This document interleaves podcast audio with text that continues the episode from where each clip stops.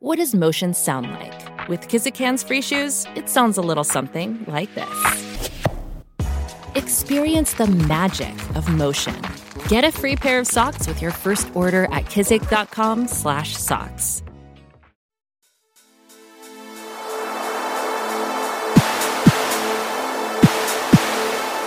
The History of the World podcast, written and presented by Chris Hasler.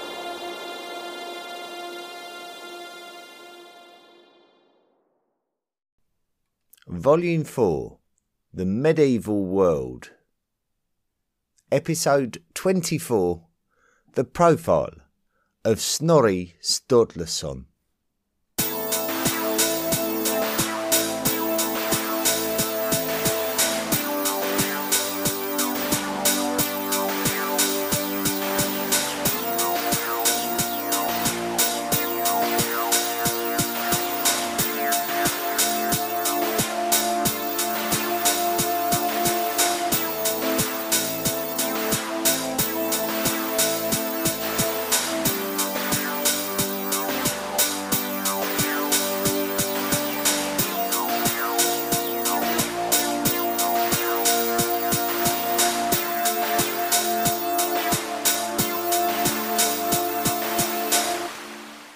The story of Snorri Sturluson is also the story of how Iceland lost its independence. It is also a study of the modernisation of medieval Nordic kingdoms in the aftermath of the Viking Age. Snorri Sturluson was an inspirational man for many people of his time and after his lifetime. In this episode, we cover the biographical story of Snorri Sturluson and find out what the legacy of his lifetime means to us today. Firstly, though, we need to look at the unique and mysterious island of Iceland and where it fits into European politics. Iceland is an island in the northern Atlantic Ocean, somewhat remote and largely uninhabitable due to the fact that it was formed through volcanic activity. During the very first episode of the History of the World podcast, we told the story of how we believe that the dinosaurs were removed as the dominant animals of the Earth by an asteroid impact that occurred around 66 million years ago, and how primates evolved to become great apes, among other things, and in turn human beings. While primates were making this evolutionary journey, volcanic activity in the northern Atlantic Ocean brought the island of Iceland up from underneath the surface of the ocean, bringing a new island onto the surface of the earth. The people of the northern European region of Scandinavia at the turn of the second millennium have been immortalised in European culture and folklore as the beloved and terrifying Vikings, whose influence spread far and wide from their heartlands in Scandinavia to the many lands and territories across the expansive waters that they traversed with great skill. Inevitably, the island of Iceland was within these waters, and the Vikings explored with interest. Being a Viking was being of a culture as opposed to being of a national identity. Vikings may just as readily pillage and plunder from each other than from others. So the Vikings that landed on Iceland may have just as easily have come from the Viking settlements of the British Isles as well as those of modern day Norwegian lands. Some historians even believe that Irish monks were among the first settlers of Iceland, perhaps as early as the 8th century. The Vikings that settled Iceland were unlikely to have been sent by a central government. It appears more likely that there was a more tribal style to Viking behaviour, and so the Vikings in Iceland would have answered to no central authority, but to whoever was leading their individual tribe. The cold climate there would lead to the island receiving the name Iceland from very early on, and settlement would have initially have been very limited. Migrations came in waves from the late 9th century onwards from Vikings travelling from Scandinavia and the British Isles and other island groups of the North Atlantic, such as the Faroes and the Shetlands. The settlers of Iceland lived quite independently from other lands overseas and deemed it sensible to protect their own common interests. And so they formed an Icelandic Commonwealth. Survival on Iceland may have required cooperation between tribes due to there being very limited land fertility. Population expansion would not have been possible as a consequence and may never have exceeded 50,000 individuals before the 12th century. Many societies relied on marine hunting to support their diet. With settlers firmly established in Iceland who considered themselves to be Icelanders, there was very little value in anybody attempting an invasion. Iceland was remote and didn't have much to offer to the invaders other than a fierce battle and a mainly barren volcanic rock landscape as a reward. It would be natural that the population expansion brought about local disputes about land ownership, so there was an increasing urgency for the requirement of some form of legislation within the Commonwealth. The year 930 is a very important milestone in Icelandic history for the reason that a parliamentary assembly called the Althing was formed. And the remarkable thing about this assembly is that it still exists to this day as the parliament of the modern country of Iceland. Therefore, it has a legitimate claim to being the world's oldest parliament still in existence. The most prominent role within the Althing was that of law speaker, although it must be stated that the law speaker, despite being a very important and honourable position, didn't give the individual much in the way of power, with that still remaining within the numerous chieftains, with the law speaker acting much more like an arbitrator than a president.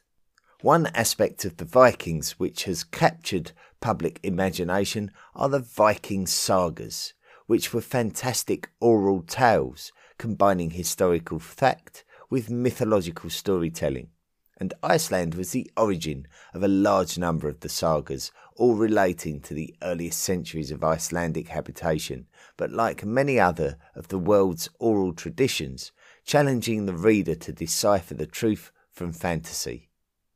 Despite this, the Icelandic sagas are still a very important source when looking for details regarding Icelandic history, as well as the history of other lands of the North Atlantic. Early life. So let us focus on the type of environment that Snorri was born into and a bit about his family background.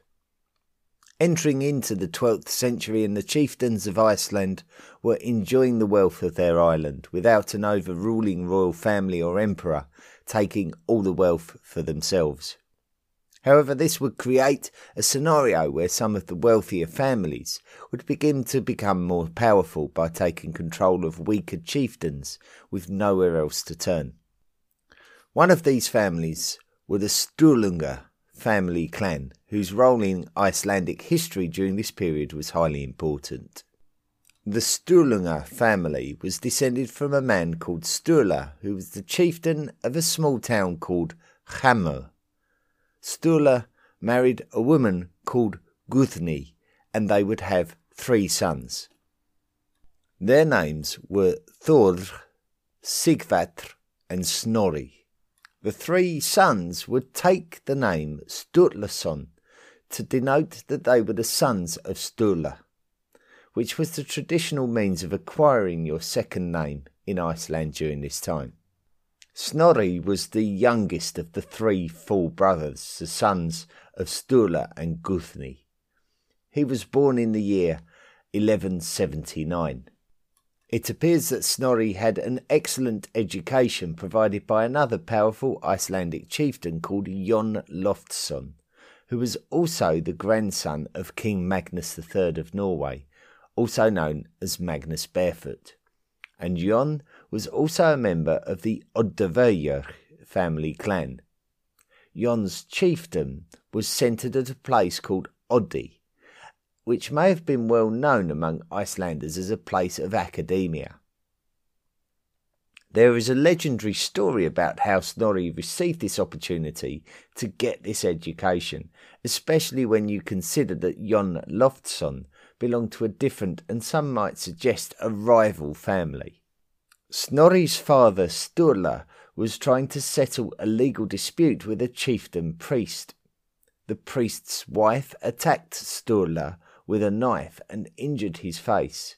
To prevent a punishment from the Althing, Jon Loftsson stepped in to prevent further repercussions for the priest and his wife by offering to take Snorri into his educational establishment. So Snorri would reach adulthood with the benefit of what is likely to have been the best education on offer in Iceland that may not have been a centre of religion such as a monastery. Snorri was around 20 years of age when he was married to a daughter of a chieftain. Her name was Herdis. Herdis came with the wealth from her father's estate at a farmstead called Borg and its surrounding territory, which Snorri took control of before seeking to expand on his influence. By all accounts, it does seem that Snorri cared very little for Herdis, taking advantage of the wealth of the marriage and consigning her to a life of pregnancy and motherhood, while Snorri himself looked to capitalise on his wealth and apparently enjoy carnal delights with ladies away from his marital home in Borg. Snorri's marriage broke down after just a few years, but by this time Snorri had acquired lands and money that made him one of the more important chieftains of Iceland. Iceland, once a peaceful commonwealth of societies, was now taking the often natural route of developing into a hotbed of wealth and competitiveness, where weaker societies were being absorbed by more powerful societies, and competition for resources and influence would escalate to the inevitability of conflict. Iceland was certainly beginning to head in that direction. Snorri appears to have abandoned his marriage by the year 1206 when he moved to a new settlement at Reykholt, and we can actually see some of the work that may have been overseen by Snorri at Reykholt to this very day, with some of the remains of the farm and house at the tiny modern village of Reykholt. We can see his outdoor bathhouse, which is linked by a tunnel to the farm. Visitors can go to Reykholt, where it is now a medieval research centre. One thing that didn't change while Snorri was at Reykholt was his appetite for women, and he would father children by multiple women during his time there. It does seem as though Snorri was producing poetry at Reykholt and so he was gaining national interest on a number of levels.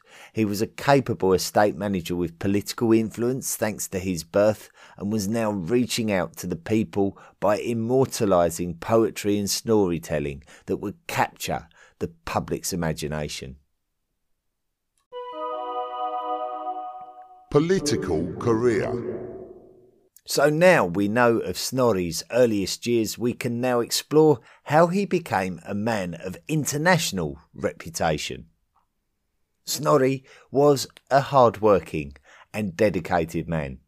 His academic ability, coupled with his desire to be successful at whatever he applied himself to, would undoubtedly be the thing that led him to become a notable individual in Icelandic history. However, there was a strong element of work hard, play hard to Snorri. He wasn't known to be a particularly athletic man and he had very little interest in military engagements, preferring to gather his wealth by diplomacy and clever marriage alliances made for his growing number of children. He was probably quite a charming character with a strong ability to memorize important information such as legal knowledge. As well as enjoying the company of different women, he would also enjoy relaxing and drinking. He was known to be a heavy drinker and an overweight man. Snorri's legal knowledge, which he would have gained from his education, would have undoubtedly enabled him to win the influence over other chieftains and make him one of the wealthier men of Iceland and also one of the more influential men on the island. It would be in the year 1215 that he would be given the opportunity to become the law speaker in the Althing, which was a reflection of his general popularity. His poetry was sought after, and he could equally charm important individuals through the sale of his poetic talent as much as he could influence them with his legal knowledge. As mentioned before, the position of the law speaker in the Althing may not have been a heavily influential role, and it might have been for this reason that we don't really have any information about anything that happened during Snorri's first period as the law speaker. Now we need to switch our focus overseas and to the troubled lands of Norway that had been embroiled in civil war for many decades. During the early 12th century, the Gille dynasty from Ireland had effectively usurped the throne from the traditional Hardrada dynasty. However, the Gille dynasty suffered from a succession crisis, allowing a member of the House of Hardrada to be brought back to the throne during the 1160s. In the 1180s, a new faction arrived from the Faroe Islands and deposed the king once more, thus starting the Sverre dynasty. The Sverre dynasty is significant to our story. The Sverre dynasty's usurpation, which they would claim to be legitimate, was opposed by the Catholic Church, who supported the Hardradas, and this would cause a political split in Norway which would frequently descend into battle the aristocrats were denied influence over the Norwegian monarchy, which was overseen by a populist movement against the aristocracy.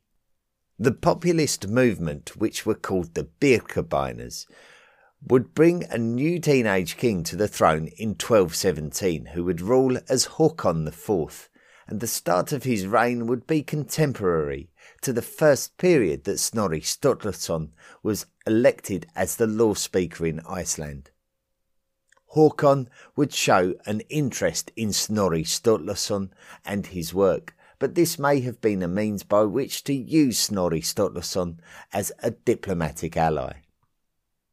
Håkon would issue a royal invitation to Snorri, and Snorri would relinquish his title as law speaker of the Althing in Iceland and travel over to Norway to be at the court of King Håkon in the year 1218. Håkon would grant gifts to Snorri in return for his poetry, and may have even coerced Snorri into writing about the history of Norway and Sweden, albeit in fantastic saga form. The sagas from these periods tend to give us a great mixture of history and fantasy that will often leave the neutral historian reader scratching his head about just how much of what he or she is reading can truly be taken seriously. Although there is no doubt that there is some degree of historicity to these sagas, and they are often sifted through for clues about what actually happened in the lands of the North Atlantic Ocean. King Haakon's motivation for this may have been to add more credibility to his own rule of Norway by having highly respected historical accounts written by the highly respected Snorri Sturluson but his real motivation was to increase his international influence, and this would include attempting to befriend the most powerful chieftains in Iceland. If you recall, particular chieftains, which included Snorri Sturluson, were now beginning to monopolise Icelandic wealth, and King Haakon IV of Norway knew that by making political alliances he would be more successful back home. King Haakon and Snorri Sturluson seemed to have an understanding with each other that they could both benefit from each other. With Haakon's support, Snorri could become among the most wealthy and influential men in Iceland, and Haakon's position as the monarch of Norway could come with the support of Icelandic allies. Snorri would return to Iceland in around the year 1220 with honours bestowed upon him by Haakon, and Haakon would now have a highly influential character close to the Icelandic court. The Age of the Sturlungs. So, with a strong relationship with the Norwegian king cemented in place thanks to the popularity of his work and the position of his influence in Iceland, let's find out how Snorri's life played out. Snorri was still a highly respected individual in Iceland, and in 1222 he was instated as the law speaker of the Althing for a second time, a position on this occasion that he would hold for around 10 years. During this time, Snorri would continue to be popular among the neutrals for his writing, and he would continue to use diplomacy to climb the social ladder and maintain his wealth. As the primary advocate of a union between Iceland and Norway, he would create enemies with other major chieftains in Iceland and force them into a position of opposing Snorri or seeking their own individual affiliations with King Haakon. Snorri would marry his old mentor's daughter. His old mentor is namely Jon Loftsson, who educated Snorri in his younger years.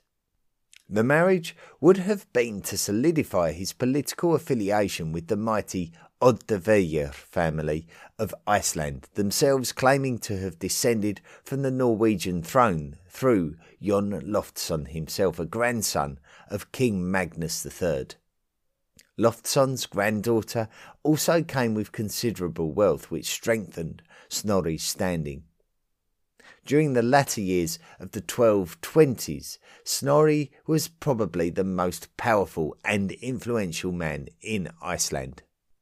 Some historians suggest that Snorri did not appear to show much in the way of action to support the idea of an alliance between Iceland and Norway, despite this being the Icelandic direction that Snorri was the spearhead for.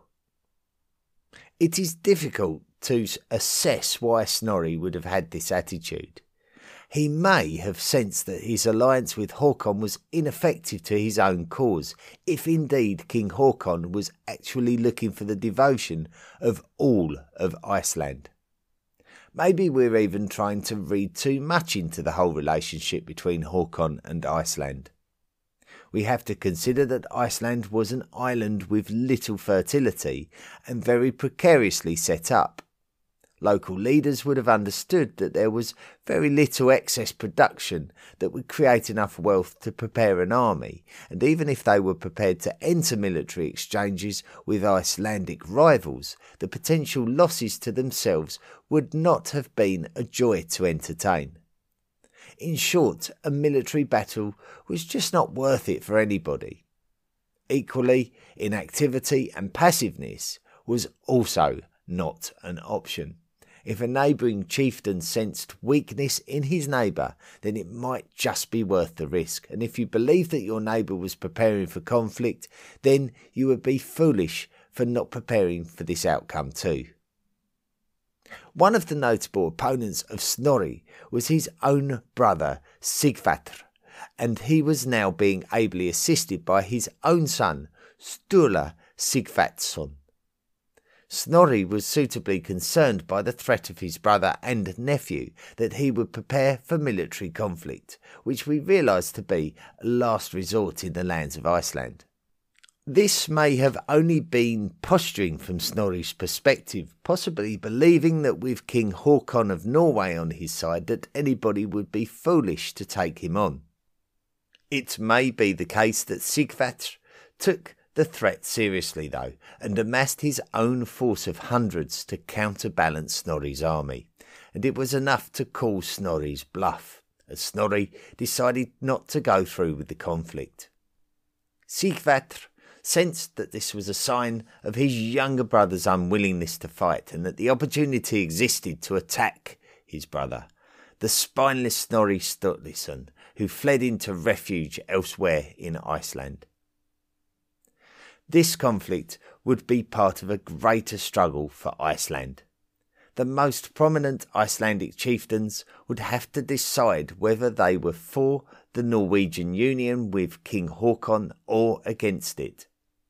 As other chieftains decided to pledge loyalty to King Haakon, it wouldn't be too surprising to consider that Håkon may have seen his personal relationship with Snorri as an increasingly expendable one. So Snorri's lack of desire to engage in military battles was now playing against him because other Icelandic chieftains were willing to fight for what they believed in. It was certainly not unusual for Icelandic warriors to pledge themselves to fight on Norwegian soil during their own civil war for a share of the spoils. So even though we believe that military exchanges within Iceland itself could be damaging for all parties, it wasn't as if Icelanders were battle shy. Opportunities for great wealth for Icelanders was limited, and so the attraction of an alliance with King Haakon may have been difficult to resist for those who were setting their sights higher than their current lot. Couple this with the fact that your rivals were making the switch, and the possibility of being left behind would have been too much to prevent any hesitance. It would actually be a son of Snorri, who is known to us as Ulrika Snorrason, who would lead an army in defence of his father and against the forces of his uncle Sigvatr and his cousin Sturla. So Snorri was safer now, but Iceland was in turmoil. Despite Snorri's best attempts to re establish himself as the most powerful man in Iceland, he would successfully be exiled to Norway by his brother and nephew, who would now have to battle against other powerful families in Iceland, such as the Hukdair family clan, headed by the notable Gissur Thorvaldsson, himself a great grandson of Jon Loftsson. So it was now Gissur who was posing a threat to Sigvatr, while Snorri was in exile in Norway with King Haakon. Snorri's relationship with Haakon on this occasion was full of distrust now that Snorri's value to Haakon was diminished. In the meantime, back in Iceland, Snorri's brother Sigvatr and his son Sturla were on a collision course with his rival Gissur Thorvaldsson. Gissur had amassed a large force to counterbalance the forces of Sigvatr, and he did this by striking up an anti-Sturlung alliance with a man called Kolbeinn Ungi Arnorsson of the Ausbirninga family clan. The two armies would meet on the 21st of August 1238 at the Battle of Örlygsstaðir. The outcome was a victory for the alliance, who defeated the Sturlunga, also killing both Sigvatr Sturluson and his son Sturla Sigvatsson. It was after this battle that Snorri would approach King Haakon and request that he be allowed to return to Iceland. But King Haakon, who himself was growing ever distrustful of everyone around him due to the continuing civil war in Norway, denied Snorri passage to Iceland, fearing that he may be about to rally Icelanders against King Haakon, and instead for his political opponent and father in law, Duke Skuli Bordsson. Snorri would famously declare the legendary phrase Utvilek, which essentially means I want to go. Despite Haakon denying Snorri passage, Skule would arrange it against Haakon's orders. Snorri would return to Iceland and would find himself politically opposed to his former ally, King Haakon. It would appear that it would be at this time that King Haakon approached the victor at the Battle of Örlygsstaðir, Gissur Thorvaldsson, and they struck up an alliance. Haakon felt that Gissur was the right man to get behind in his quest to bring Iceland under his influence, and he now saw Snorri Sturluson as a threat to that aim. King Haakon was able to defeat and kill his father in law, Duke Skule, which was yet another blow for Snorri, who was now a primary target for King Haakon, who is believed to have sent an instruction to Gissur to either kidnap or kill Snorri. Subsequently, Gissur took a force of men to Snorri's home in Reykholt in 1241 with intentions to capture him. Snorri would not surrender himself to Gissur, which forced Gissur to issue the command to strike Snorri down. After Snorri cried out the words, Ei skal hugva, a direct protest against being struck down, he would be struck and killed, bringing an end to the life of Snorri Sturluson at the age of 62. Snorri was embroiled in the political affairs of both Iceland and Norway, and it was this that led to his murder. However, Snorri was known to many as the creator of great sagas and poetry, and the loss was felt with great levels of grief throughout the populations of Iceland and Norway. This was the end of Snorri's lifetime, but it wasn't the end of the age of the Sturlungs. Another son of Snorri's brother Sigvatr was a man called Thorður Kakali Sigvatsson, and he would take up the cause of the Sturlunga family clan by battling back against the rival families and catching the attention of King Haakon, who would befriend Thorður and summon him to Norway, where he would actually die before he could return to Iceland. So King Haakon would choose to strengthen his bond with the man who was responsible for Snorri Sturluson's death, Gissur Thorvaldsson. Gissur would be granted the title of Earl of Iceland by King Haakon, and he would be very active in pushing through an agreement that would unify Iceland to Norway, ending Icelandic independence from 1264 up until 1944. This agreement is called the Old Covenant. The Icelanders would now submit taxes to the Norwegian crown in return for legislation and protection. King Haakon IV Haakonsson, the King of Norway, was also known as Haakon the Old. Alongside subjugating Iceland, he would also take control of Greenlandic settlements and came to political agreements with other states, including England and Lubeck. He would also usher in a period of prosperity and advancement in Norwegian arts that would symbolise a more hopeful time than during the Norwegian Civil War. In 1263, he would travel to the islands surrounding Scotland, which were possessions of Norway, to defend them from the Scottish King Alexander III. He would pass away while on the Orkney Islands at the age of 59, leaving the Norwegian realm much stronger than it was when he came to the throne. Gissur Thorvaldsson remained the Earl of Iceland, subject to the Norwegian crown until his own death in 1268. Legacy Snorri Sturluson's legacy is so much more than just a political story linked to the latter years of the Icelandic Commonwealth. It is a legacy of literature which has taken on a spiritual existence all of its own. The Viking sagas were mainly the work of Icelanders, despite the Vikings being more consciously associated with Norway, Denmark, and Sweden. Snorri Sturluson is considered as at the forefront of saga writing. Snorri's sagas would give valuable insights into the history of medieval societies of Scandinavia and the lands closely linked to it. Not only that, but that would give valuable insights into the mythology and religion of Nordic peoples even though many of the sagas would have much in the way of fictional activity interspersed with a genuine historical narrative, their influence on future societies is considerable.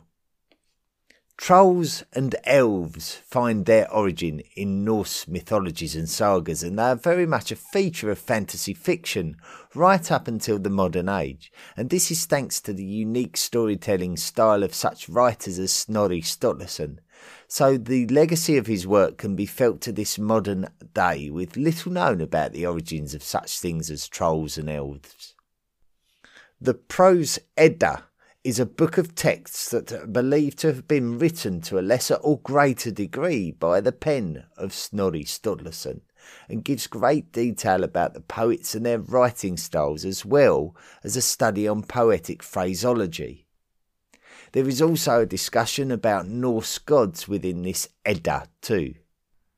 It may be that a great degree of these works were written during the golden years of Snorri's friendship with King Haakon while he was in Norway for the first time, and this undoubtedly was the time when Snorri gathered much information about the history of the crowns of both Norway and Sweden, which were contained among the texts of the Heimskringla, which he may have written after returning to Iceland as King Haakon's closest Icelandic supporter.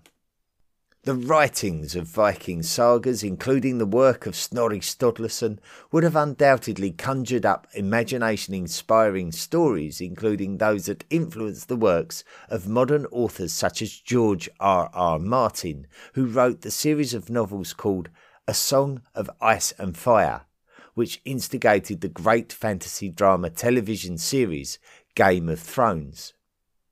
Also, those fantasy novels written by J.R.R. Tolkien during his lifetime, such as The Hobbit and The Lord of the Rings, which have also been turned into epic films of great popularity. So, the fantasy genre of writing and film is now a huge attraction that can owe a lot to the age of Viking sagas and the work of one Snorri Sturluson.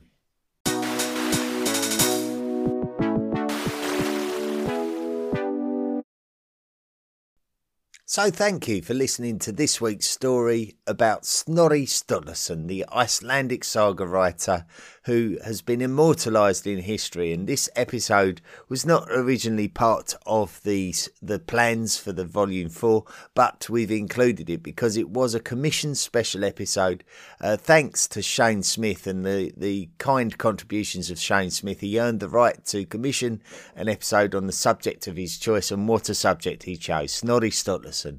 Uh, great uh, insight uh, into the history of the Icelandic Commonwealth and how it became uh, a dependency of, of Norway. So, incredible stuff and uh, very interesting indeed. So, we really, really enjoyed that episode and enjoyed writing it and bringing it to you. It was originally recorded in 2021 and now it's been uh, re recorded and put into the podcast series properly. Uh, so, thank you very much to Shane and thank you to you all for listening. The Ancient World Cup.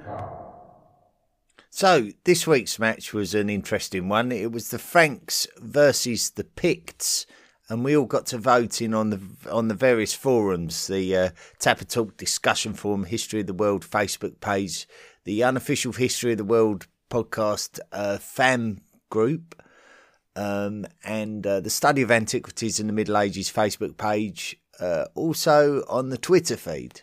So uh, you all got voting. Um, this week, um, it was quite competitive, but there was um, a definite winner. Um, with 58% of the vote, the winners were the Franks. So we say goodbye to the Picts. A very good run in the competition for the uh, somewhat uh, romanticised Picts of uh, of medieval, early medieval Scottish culture and uh, the Franks, uh, spearheaded by their King Charlemagne, will make it through to round three. So, next match will be uh, match number five in round two. And uh, so we go from a medieval battle this week uh, all the way back to a pre classical battle this week. So we've really got to sort of dig deep into the depths of our history knowledge here, um, right the way back to the content of volume two. It's going to be uh, the Babylonians versus the Hittites. Now, of course, the Babylonians were the, the thorn in the side of the Assyrians uh, for many, many generations and, and many different uh, um, re-emergencies of both of their cultures. Uh, the Babylonians also um, were the ones who uh, conquered the Assyrians ultimately alongside the Medes. Uh, they were the ones who um, who took the Jews out of Jerusalem and, and brought them over to uh, Babylon, where they were uh, where they lived in exile until they were uh, emancipated by the Persians. Uh, the Hittites, of course, were the uh, one of the first Iron Age societies um, that emerged during pre-classical ancient times, uh, and they uh, were one of the first Indo-European uh, empires we could we could suggest, or one of the first major Indo-European entities of um, Anatolia, and uh, done plenty of battles with the Egyptians as well as uh, were victims of the ancient Bronze Age collapse.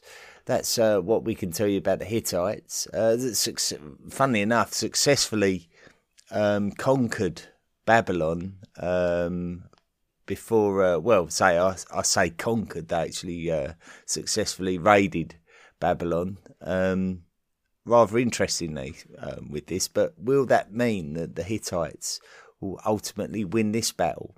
we'll have to see. The Hittites, of course, um, disappeared off the map long before the Babylonians did, so then that, that's uh, in the Babylonians' favour. Babylonians versus the Hittites. Look out for your voting opportunity on all of those uh, discussed forums that we mentioned uh, a couple of minutes ago, and uh, see who will make it through to round three. Listener messages and reviews. So, very quickly, let's whiz through some messages and reviews that we've received in this last week. Um, History of the World podcast, my new best friend from M. Snerd in the United States of America. But finally, a history podcast that is not a rambling, fast talking textbook. Had enough of that in mega college lecture halls. Entertaining, educational, captivating, and very well researched. Chris's presentation is well paced, clear, organised, does not talk at or down to the listener, and you need to love that accent. Highly recommended. Keep up the good work, Chris. Cheers, JLNYC USA. Um, thank you very much. Uh, Kay Nikosko uh, from Australia has written History of the World podcast. Excellent. Every episode I learned something I didn't know before. Always a unique insight and always up to date. Great work.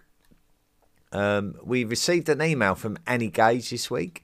I've wanted to learn the history of the world for a long time. Thanks for helping me get there. So many details that learn is an exaggeration, but I'm enjoying getting the general idea. Annie Gage, Seattle, Washington, USA.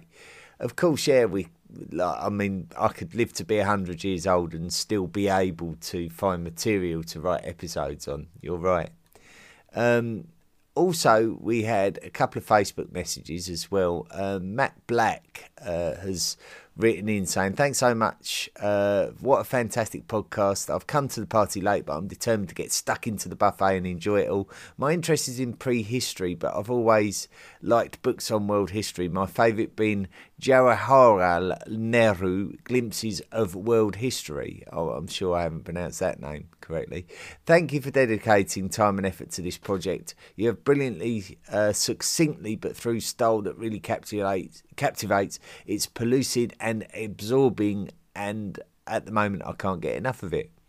Um, also mentioned uh, Matt that it'd be um, interesting for you if um, if there was a way of tagging up some of the posts on our social media, which is quite difficult because uh, social media is a little bit of an afterthought for me with so much work going into the actual writing of the episodes itself. Um, but of course, don't forget that um, there are a number of methods of social media that you can uh, use to keep in touch with the History of the World podcast, the Facebook group. Um, always strongly recommend uh, the History of the World podcast Facebook uh, fan group uh, or fan page, um, which is run by Jenna Osborne and uh, is a great source of uh, historical um, posting and, and a little bit of a few internet memes are thrown in for good measure. So it's a good fun place to come and interact with other listeners. Um, also, um, if you want to support the History of the World podcast, you can through the Patreon um, through the Patreon page, which you can activate by going to the very good History of the World podcast website um, at historyoftheworldpodcast.com and uh, clicking on the Patreon link, and you can sign up there to make a monthly contribution, as Shane Smith did many, many months ago, and enabled him to commission this week's episode on Snorri Sturluson. Um, he earned that privilege, so we do give out privilege to uh, to our patrons, those people who um, kindly contribute towards the project. Um, and those of you who do become members of the History of the World podcast Illuminati, as has Matt Black this week. So thank you, Matt, who uh, obviously wrote in with that last message. So thank you very much, Matt, and uh, welcome to uh, the History of the World podcast Illuminati. Um, another message we received from was from Ivan Kessler, who's um, written in saying hello from Mexico. Great to uh, hear people from different countries emailing in is but I'm a huge fan of your podcast. I was wondering if you'd be interested in helping me translate your podcast into Spanish. There's nothing like it in my language, and I'd love to make a Spanish version of the podcast. Um, I could do the translation myself and turn it into a podcast. I would love to have your authorization and any help with the scripts would be amazing. I hope you read this and wait for the reply, hoping to start a good friendship and collaboration. Uh, thank you, Ivan. Uh, perhaps uh, perhaps your name should be pronounced Ivan. I'm not sure, but um, forgive me if I did pronounce it incorrectly. Um, however, having said that, I mean uh, you're not the first person to have approached me uh, requesting uh, the uh, authorization to translate the podcast. Um, it's a fantastic um, suggestion, quite a, a, big undertaking, and uh, of course, because the History of the World podcast is such a uh, an in depth and and it's sort of it's turned into a small business, if you like. So it's like um, just uh, translating a podcast is not maybe as easy as it sounds. So anyone who's thinking about doing it um, should certainly uh, maybe think of it as a business proposition rather than a, a, a project or a side hobby. Um, and maybe if you think about it along that lines, it might be possible that this project could be translated down the line. But um, we may may or may not be a long way from that. So, but um, what a fantastic thought! It'd be amazing to have this project in multiple languages. Um, you know, be incredibly exciting, and a lot more people would be able to enjoy it, wouldn't they? So, an excellent suggestion. Anyway, moving on. Uh, thank you very much uh, for listening to this week's episode. Next week, it's going to be more Vikings. We just can't get away from them. Um, who who can't get excited about Viking stories. We're going to be going back to Great Britain and we're going to be talking about the Vikings and when they encountered Alfred the Great. So, what a, an interesting episode that's going to be. Alfred the Great and the Danish Vikings battling in uh, in Great Britain, uh, in Anglo-Saxon England, and uh, the Battle of Edington. That's going to be next week. So until then, thanks for listening, and uh, have a great week. And don't forget, be good. The History of the World podcast, written and presented by Chris Hasler. Please consider making a financial contribution by going to the History of the World historyoftheworldpodcast.com website and clicking on the Patreon link. Email the show at historyoftheworldpodcast at mail.com. And don't forget to join our social media at Facebook, Twitter, Instagram, and Tumblr. See you next time.